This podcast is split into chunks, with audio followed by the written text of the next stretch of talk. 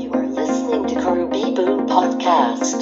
คุณกำลังฟังคารุพิบูลพอดแคสต์ผลิตโดยคณะครุศาสตร์ มหาวิทยาลัยราชภัฏพิบูลสงคราม สวัสดีครับทุกท่าน ยินดีต้อนรับเข้าสู่พรุพิบูลพอดแคสต์นะครับ วันนี้พบกับผู้ดำเนินรายการสามท่านนะครับ เดี๋ยวจะแนะนำตัวกันทีละท่านนะครับอาเรียนเชิญครับอาจารย์ สวัสดีครับ ผมอาจารย์ ดรบุญส่งโกยเงินนะครับ หรือว่า เรียกว่าอาจารย์บุญส่งนะครับ ก็อยู่ในสาขาการวิจัยและพัฒนาทางการประเมินทางการศึกษานะครับ ครับ สวัสดีครับผมอาจารย์เต้ยจากสาขาเทคโนโลยีและคอมพิวเตอร์เพื่อการศึกษาคณะครุศาสตร์ครับอ่าผมอาจารย์ดงลบนะครับ จากสาขาเทคโนโลยีและคอมพิวเตอร์เพื่อการศึกษานะครับ วันนี้เราจะมาคุยกันเรื่ององค์ประกอบและกิจกรรมตัวบ่งชี้พัฒนาลักษณะที่พึงประสงค์ ของนักศึกษามหาวิทยาลัยราชภัฏพิบูลสงครามครับ ครับ อาจารย์บุญส่งลองเล่าภาพรวมของตัวบทความนี้ให้ฟังหน่อยครับ ครับ คือบทความนี้นะครับโดยมีผู้วิจัยนะครับ ได้เล็งเห็นนะครับถึงความสำคัญนะครับ ในเรื่องเกี่ยวกับตัวคุณลักษณะอันพึงประสงค์ของอนักศึกษาของมหาวิทยาลัยราชภัฏพิบูลสงครามเนี่ยว่ามันควรที่จะมีคุณลักษณะอันพึงประสงค์ นะครับที่สำคัญอย่างไรนะครับ ที่จะเป็นนักศึกษาที่มีอัตลักษณ์ หรือว่ามีคุณลักษณะอันที่พึงประสงค์ของมหาวิทยาลัย ราชภัฏพิบูลสงครามาทางคณะผู้วิจัยนะครับ ก็เลยพยายามที่จะหาในเรื่องของตัวแฟกเตอร์หรือว่าตัวที่เป็นตัวองค์ประกอบสำคัญนะครับ ที่สะท้อนถึงคุณลักษณะอันพึงประสงค์ของ นักศึกษามหาวิทยาลัยราชภัฏพิบูลสงครามเนี่ยนะครับว่ามีองค์ประกอบอะไรบ้าง รวมไปถึงในเรื่องของสิ่งที่เป็นตัวกิจกรรมนะครับที่เป็นตัวบ่งบอกหรือว่าสะท้อนถึงการพัฒนาคุณลักษณะอันพึงประสงค์นะครับของอนักศึกษามหาวิทยาลัยราชภัฏนะครับ ก็ก็คือว่าเป็นการสกัดหรือว่าเป็นการพูดถึงตัวบ่งชี้ที่จะมีการพัฒนานะครับในคุณลักษณะอันพึงประสงค์ของ นักศึกษามหาวิทยาลัยราชภัฏพิบูลสงครามนะครับ ก็คือในงานวิจัยเนี่ยครับก็คือสิ่งที่ที่เด่นชัดเลยนะครับ ก็คือพยายามที่จะพัฒนาตัวคุณลักษณะพึงประสงค์ ก็คือในเรื่องของอทักษะทั้ง 6 เรื่องนะครับ ทักษะทั้ง 6 เรื่อง แล้วก็นำมาสู่ในเรื่องของตัวกิจกรรม ก็มาดูว่ากิจกรรมอะไรที่จะมีส่วนช่วยหรือว่าพัฒนาตัวคุณลักษณะพึงประสงค์นะครับ ซึ่งโดยภาพรวมแล้วนะครับ สิ่งที่เป็นคุณลักษณะอันพึงประสงค์ของนักศึกษามหาวิทยาลัยราชภัฏพิบูลสงครามก็คือ1ก็คือเรื่องของทักษะทางปัญญาแล้วก็เรื่องของการคิด อันนี้คือตัวคุณลักษณะอันพึงประสงค์ของงานนี้ที่ได้ทำการศึกษานะครับ กับ 2 ก็คือทักษะทางภาษาและเรื่องของการสื่อสารนะครับ อันนี้เป็นคุณลักษณะอันพึงประสงค์นะครับที่ที่ทางมหาวิทยาลัยราชภัฏพิบูลสงครามที่ต้องการที่จะพัฒนานักศึกษาของเราออกไป นะครับ กับ 3 ก็คือทักษะทางด้านเทคโนโลยี แล้วก็สารสนเทศนะครับไอ้ตรงนี้ก็คือความน่าสนใจที่นักศึกษานะครับจะต้องมีคุณลักษณะอันพึงประสงค์นะครับ แล้วก็รวมไปถึงในเรื่องของการดำเนินชีวิต แล้วก็คุณลักษณะด้านจริยธรรมนะครับ คุณธรรม รวมไปถึงในเรื่องของทักษะการวิจัย แล้วก็สิ่งสำคัญเลยที่ที่ขาดไม่ได้เลย คือเป็นการสะท้อนถึงตัวอัตลักษณ์ นะครับของนักศึกษาเราก็คือในเรื่องของทักษะการบูรณาการความรู้สู่ท้องถิ่นนะครับ ว่าเราจะมีความรู้อะไรที่เราจะไปช่วยพัฒนานะครับ ท้องถิ่นของเรานะครับ อันนี้ก็คือสิ่งที่ผู้วิจัยหรือว่าคณะผู้วิจัยเนี่ยต้องการที่จะทำการศึกษานะครับนะครับ ว่าคุณลักษณะอันพึงประสงค์มีอะไรบ้างนะครับ ที่จะนำไปสู่ในเรื่องของกิจกรรมนะ สิ่งสำคัญเลยในเมื่อได้ตัวคุณลักษณะแล้วเนี่ยมันจะต้องมีกิจกรรมที่จะผลักดัน หรือว่าเป็นกิจกรรมที่จะช่วยในเรื่องของการสร้างคุณลักษณะอันพึงประสงค์ก็เป็นไปตามอย่างที่คุณลักษณะอันพึงประสงค์ที่งานวิจัยทั้ง6ตรง6ด้านนี้นะครับ ก็คือได้ผลของอการศึกษามานะครับ ตรงนี้ก็คือสิ่งที่โดยภาพรวมนะครับในเรื่องของอการ ได้มาซึ่งตัวคุณลักษณะอันพึงประสงค์ของนักศึกษามหาวิทยาลัยราชภัฏพิบูลสงครามครับ เอ้ผมสงสัยว่าไอ้ที่ทำงานวิจัยเนี่ยครับเขาต้องไปหางานวิจัยที่เกี่ยวข้องไหมครับ เพราะว่าในบทความเหมือนเหมือนเป็นการไปสัมภาษณ์ไปเก็บข้อมูลจากผู้บริหารทั้งระดับมหาวิทยาลัยแล้วก็คณะต่างๆนะครับ ว่านักศึกษาของเราควรจะมีคุณลักษณะอย่างไรอะไรแบบนี้ครับ ก็เลยสงสัยว่าเอ๊ะ เออจะใช้วิธีการไปถามเก็บข้อมูลสัมภาษณ์ผู้บริหารเฉยๆ หรือว่าจะต้องมีการไปศึกษาเอกสารและงานวิจัยที่เกี่ยวข้องอะไรหรือเปล่านะครับ คล้าย ๆ กับเป็นบทที่สองนะครับ ครับ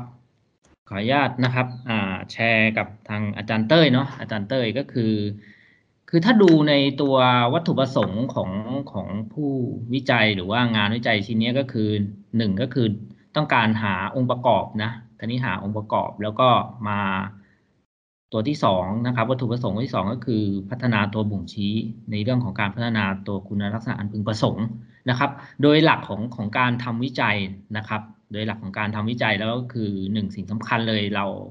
เราต้องมีความเชื่อว่าถ้าเราจะเข้าถึงนะครับ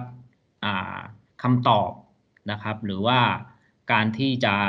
หาคำตอบจากงานวิจัยเนี่ยนะครับ มันเป็นเรื่องของเกี่ยวกับเรื่องของ วิธีดำเนินการวิจัย โดยวิธีดำเนินการวิจัยหลักนะครับ ก็คือรวบรวมโดยการเข้าไปสัมภาษณ์ สนทนากลุ่มนะครับ เพื่อเพื่อสกัดนะครับ เพื่อสกัดเอาตัวองค์ประกอบในเรื่องของการพัฒนา โดยมีกรอบจากการเข้าไปศึกษา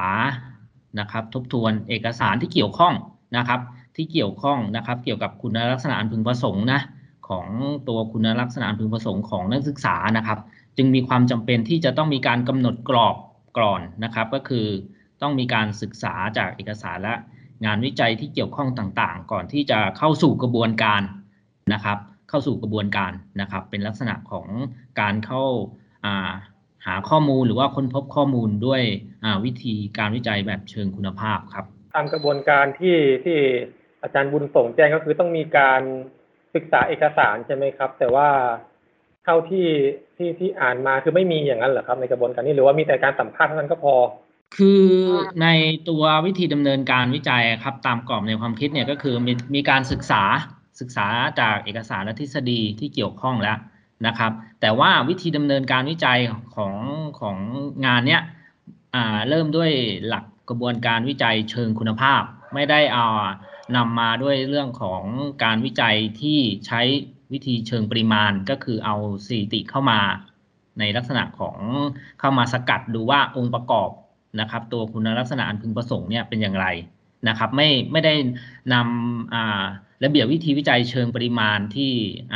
ใช้ในลักษณะของการวิเคราะห์องค์ประกอบที่ที่เราเรียกว่า factor analysis นะไม่ได้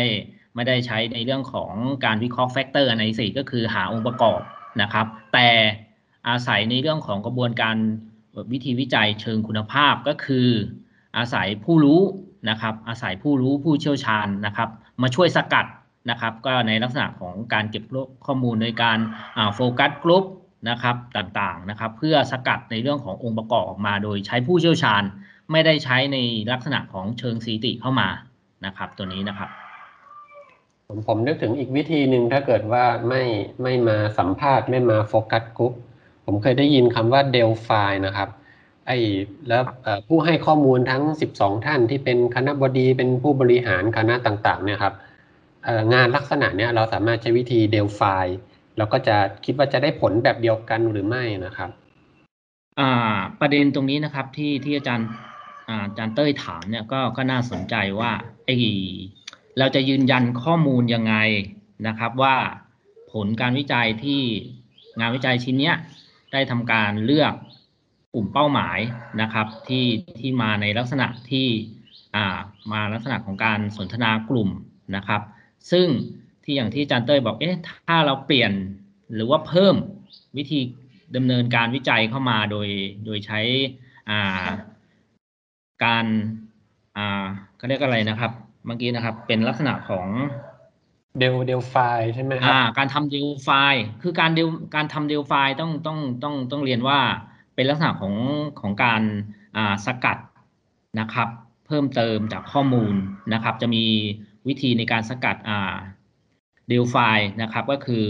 อ่าลักษณะของการเก็บข้อมูลนะครับ กับอ่าผู้รู้หรือว่าผู้เชี่ยวชาญที่กำหนดนะครับ ซึ่งเป็นลักษณะของการเก็บข้อมูลที่ไม่เผชิญหน้ากันนะก็คือลักษณะของ d e l f i เนี่ย เป็นการลักษณะเก็บข้อมูลที่ไม่ต้องการให้ผู้เชี่ยวชาญหรือว่าผู้รู้เนี่ยมาเผชิญหน้ากันเพื่อไม่ให้เกิดความไบแอดต่างๆนะครับ ซึ่งมันจะต่างกับวิธีการนะครับของงานวิจัยชิ้นนี้ที่เอาผู้รู้หรือว่าผู้เชี่ยวชาญมาเผชิญหน้ากันนะครับ เพื่อสกัดนะครับ ตัว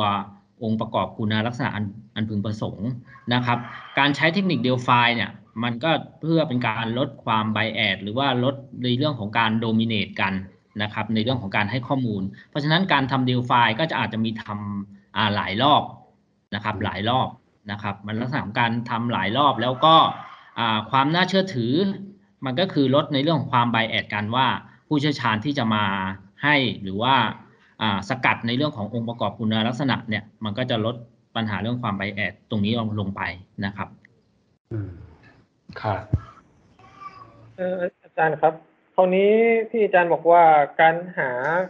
กระบวนการวิจัยที่หาคุณลักษณะเนี่ย จะใช้เชิงปริมาณก็ได้ จะใช้เชิงคุณภาพในการหาก็ได้ คราวนี้ถ้าถ้าผมเป็นนักวิจัยที่อยากจะหาคุณลักษณะอะไรสักอย่างหนึ่งเนี่ย เราจะใช้เกณฑ์อะไรในการเลือกกระบวนการครับว่าจะเลือกใช้คุณเชิงคุณภาพดี หรือว่าใช้เชิงปริมาณดีครับ การที่เราจะตัดสินใจในเรื่องของการเลือกระเบียบวิธีวิจัยในเรื่องของการหาคำตอบใช่ไหมครับนะครับ ก็คือตรงนี้อย่างที่อาจารย์ปืนได้ถามเนี่ย ก็ถ้าเราจะเลือกในเรื่องของระเบียบวิธีวิจัยเลยก็คือหนึ่งเราต้องมีความเชื่อว่าอ่าการที่เราจะหาข้อมูลหรือว่าเราจะใช้ระเบียบวิธีวิจัยในการอ่าเข้าถึงในการหาคำตอบเนี่ยหนึ่งเราต้องมีความเชื่อว่าเราจะใช้ กระบวนการวิธีการเชิงคุณภาพ หรือเชิงปริมาณนะครับ มันจะต้องมีในลักษณะของตัวกรอบ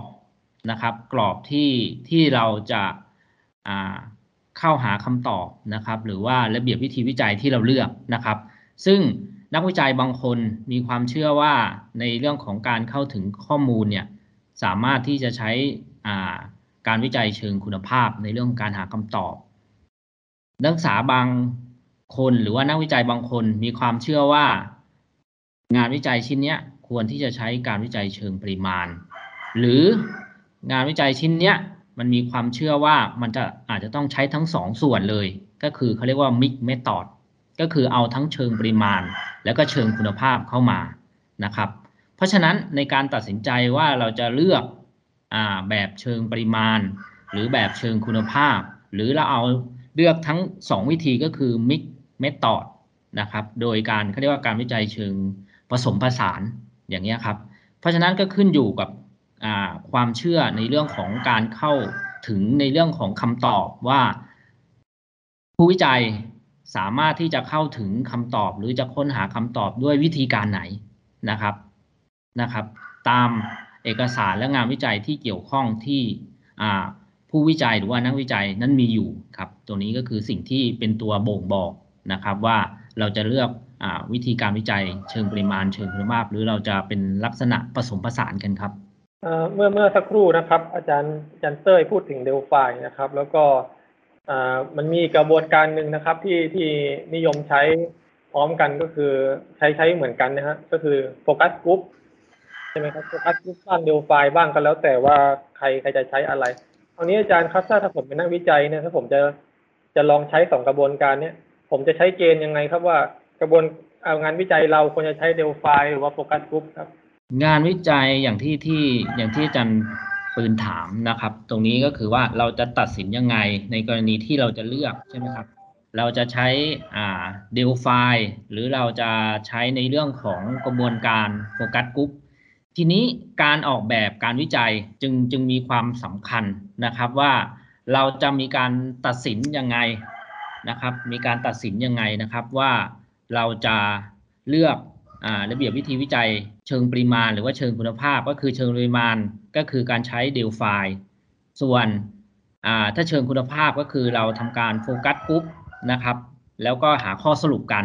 ทีนี้มันขึ้นอยู่กับว่าโจทย์นะครับว่าโจทย์ที่ต้องการศึกษานั้นมันมีความซับซ้อนขนาดไหนนะครับ มีความซับซ้อนระยะเวลา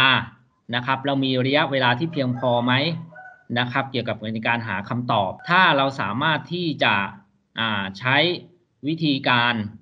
โดยการ focus group ซึ่งระยะเวลาของเราไม่ไม่มีมากนัก แต่ว่าสามารถที่จะให้คุณภาพของข้อมูลเนี่ยมีความน่าเชื่อถือได้นะครับ อันนี้เราก็สามารถที่จะพิจารณาตรงนี้ได้ กับ 2 ถ้าเรามีเวลามากพอ เพราะว่าการใช้เทคนิค Delphi เนี่ยมันจะต้องอใช้เวลาในเรื่องของการส่งนะครับ แบบสอบถามนะครับ ไปให้ผู้เชี่ยวชาญแต่ละท่าน เพื่อให้แต่ละท่านเนี่ยได้ให้ข้อมูลกลับมา เพราะฉะนั้นการทำเดลไฟเนี่ยมันมีเขาเรียกว่าอะไร มันมีระยะเวลาในการดำเนินการ ซึ่งจะใช้เวลาค่อนข้างนาน แล้วก็กระบวนการของเดลไฟเนี่ยเก็บนะครับอย่างน้อยเนี่ยสองรอบหรือ 3 รอบนะครับ เพื่อต้องการยืนยัน ราะฉะนั้นสิ่งที่ที่จะบอกได้ก็คือ 1. ความซับซ้อนของงานวิจัย 2. ระยะเวลาที่ผู้วิจัยมีนะครับในการที่จะเข้าถึงคำตอบนะครับ ว่าผู้เชี่ยวชาญเนี่ยสามารถที่จะให้ข้อมูลเราได้ไหมนะครับ ตามระยะเวลาที่ที่เราต้องการนะครับ ซึ่งถามว่าเราจะสามารถดำเนินการทั้ง 2 วิธีพร้อมกันไปได้ไหมทำได้ในช่วงแรกในเรื่องของการกำหนดในเรื่องของกรอบ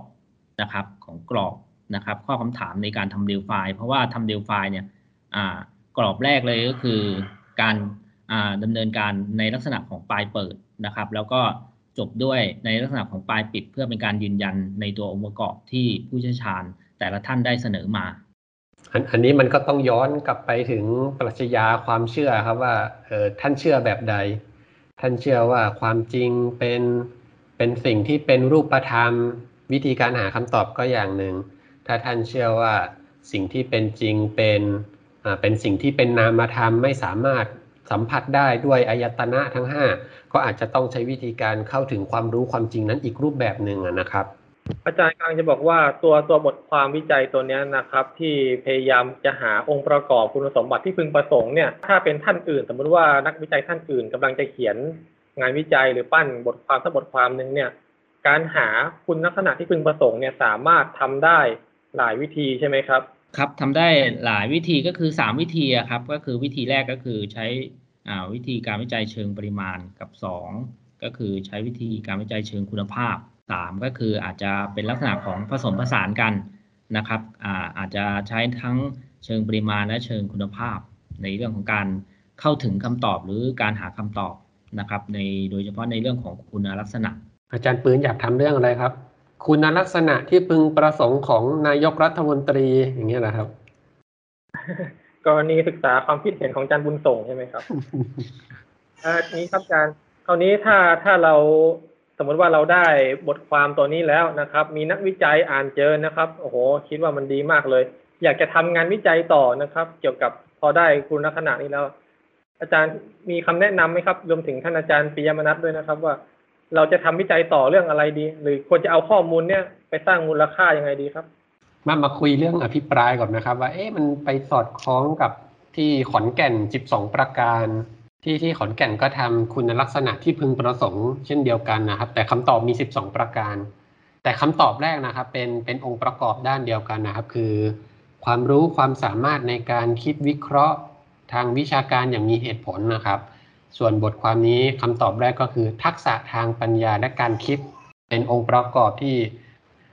ทุกๆ มหาวิทยาลัยก็ต้องการให้นักศึกษาของทุกๆ สถาบันนะครับ มีความรู้ความสามารถทางด้าน สติปัญญาด้านความคิดทางด้านสมองอะไรอย่างเงี้ยใช่ไหมครับน่าต้องไปดูการได้มาของสิบสองประการเนี่ยครับว่า เขาได้มายังไงเขาเขาใช้กระบวนการเดียวกับอันนี้หรือเปล่านี่ผมไม่แน่ใจครับอาจารย์ อันนี้เป็นของขอนแก่นนะครับ ไม่ใช่ค่านิยมสิบสองประการ ชอบทางนั้นใช่ไหมครับ ก็ให้ท่องมาตั้งแต่ประถมมัธยมเลย เข้าใจว่างานวิจัยที่เอามาเขาเรียกว่าอะไรเอามาอภิปรายนะครับ ก็คงจะไปดูนะครับคุณลักษณะอันพึงประสงค์นะครับ ของมหาวิทยาลัยขอนแก่นเขาน่าจะกำหนดไว้ 12 ข้อ 12 ประการ แล้วมันน่าจะมาสอดคล้องกับการทบทวนเอกสารของงานวิจัยชิ้นนี้ครับ ที่ทำนะครับ ว่ามันมีความสอดคล้องกันอย่างไร มันมีความเกี่ยวเนื่องกันอย่างไรนะครับ เข้าใจว่าตัวผู้วิจัยเองนะครับ ได้ได้ทำการไปทบทวนเอกสารเบื้องต้น เพื่อเพื่อใช้เป็นกรอบในเรื่องของการทำวิจัยนะครับ เพื่อเป็นกรอบในการทำวิจัยแล้วมันน่าจะมีความสอดคล้อง เพราะว่าอ่า ผู้วิจัยได้ได้ไปทำการทบทวนเอกสารจากมหาลัยต่างๆแหละผมว่านะที่ที่ที่นำมา ทีนี้ส่วนที่ที่ที่มีความน่าสนใจอีกอีกอันหนึ่งนะครับ ในในในงานวิจัยชิ้นนี้ก็คือเขาในเมื่อได้มีการศึกษาในเรื่องขององค์ประกอบแล้วเนี่ย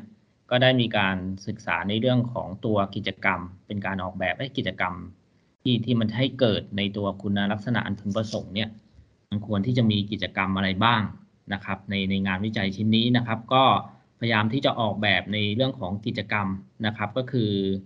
สร้างกิจกรรมนะสร้างกิจกรรมที่ที่มันจะไปสะท้อนถึงองค์ประกอบทั้งทั้งหกเรื่องเนี่ยว่ามันจะไปสร้างยังไง เช่น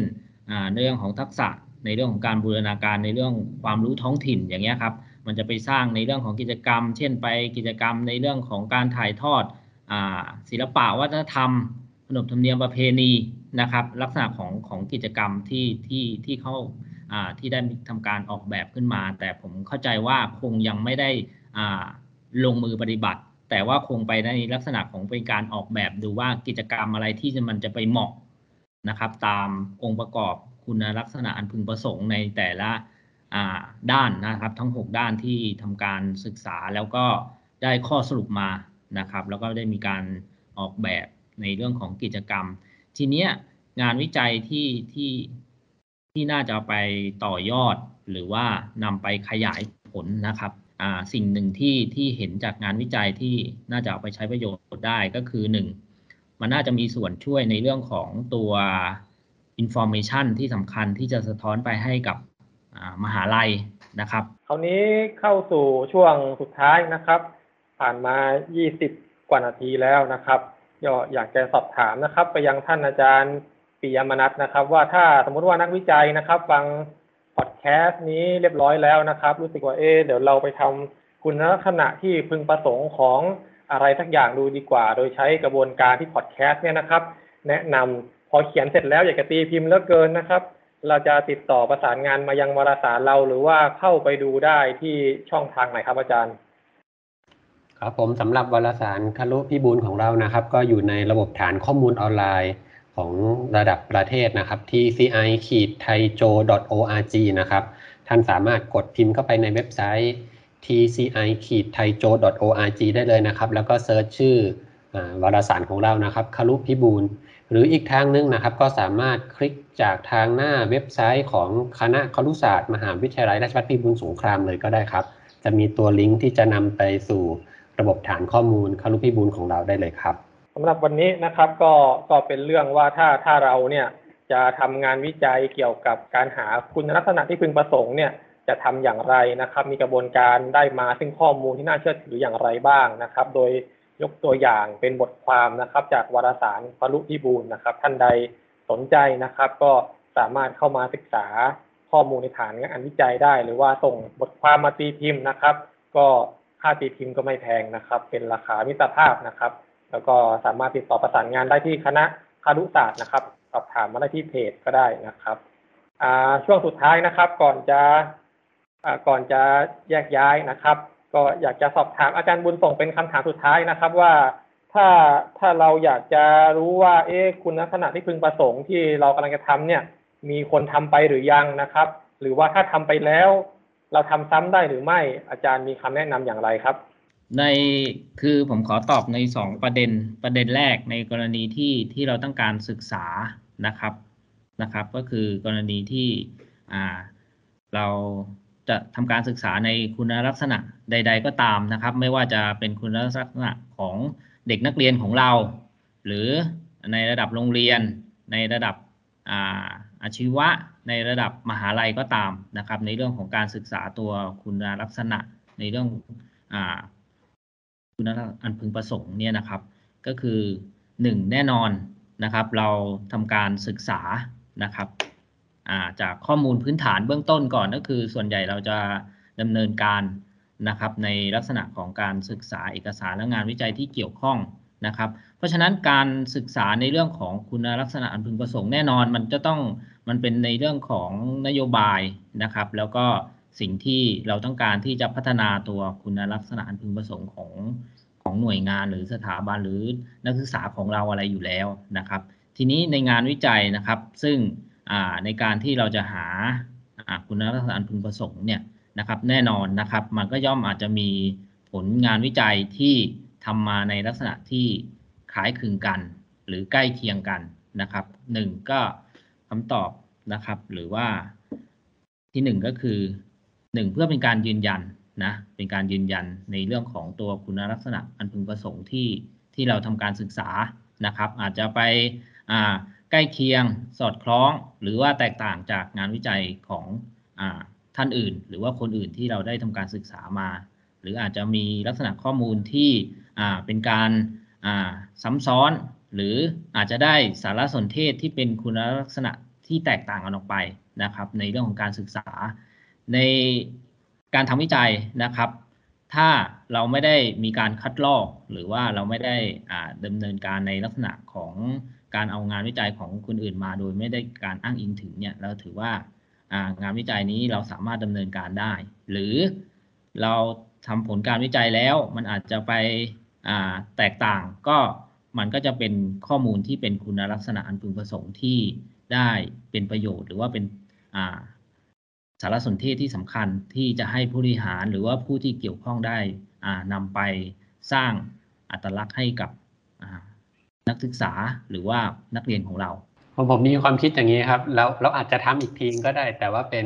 องค์ประกอบและกิจกรรมตัวบ่งชี้พัฒนาคุณลักษณะที่พึงประสงค์ของนักศึกษามหาวิทยาลัยนี้ ในปี2565 2566ทำมันทุกปีเลยก็ได้หรือเปล่าครับอย่างนั้น คือผมว่าในตัวคุณลักษณะอันพึงประสงค์เนี่ยครับ ก็ก็คงอาจจะดูในภาพภาพรวมคงคงไม่ได้ทำทุกปีอะไรเงี้ยนะครับ แต่ว่ามันเป็นการสะท้อนถึงนะผมว่ามันอาจจะไม่จำเป็นที่จะต้องทำทุกปีนะครับ ไม่คนที่ที่จะทำในตัวคุณลักษณะอันพึงประสงค์นะครับ ถ้าถ้าเราทำในภาพรวมของของหน่วยงานนะครับ ไม่ว่าจะเป็นในระดับมหาลัยหรือว่าโรงเรียนอะไรเงี้ยครับ ครับ โอเคครับ ก็ขอบคุณนะครับสำหรับทุกท่านที่ติดตามรับฟังนะครับ แล้วก็ขอบคุณทุกท่านที่ร่วมดำเนินรายการนะครับสำหรับ EP หน้านะครับ เราก็จะโพสต์นะครับ สามารถติดตามได้ที่เพจคณะครุศาสตร์นะครับ มหาวิทยาลัย ราชภัฏพิบูลสงครามนะครับ หรือว่าท่านใดนะครับ มีข้อสงสัยนะครับ อยากจะสอบถามเกี่ยวกับงานวิจัยเกี่ยวกับวารสารนะครับ ก็ติดต่อมาได้ที่เพจนะครับ คณะครุศาสตร์หรือว่าอยากจะให้พูดคุยกันในประเด็นไหนนะครับ หรือรู้สึกว่าเออเรามีบทความบางบทความที่ต้องการจะนำมาร่วมพูดคุยนะครับ ก็เรียนเชิญนะครับสำหรับวันนี้นะครับ ขอบคุณทุกท่านมากครับ สวัสดีครับ ครับ สวัสดีครับ สวัสดีครับ สวัสดีครับ You are listening to Karubi Boom Podcast คุณกำลังฟังคารุพิบูลพอดแคสต์ ผลิตโดยคณะครุศาสตร์ มหาวิทยาลัยราชภัฏพิบูลสงคราม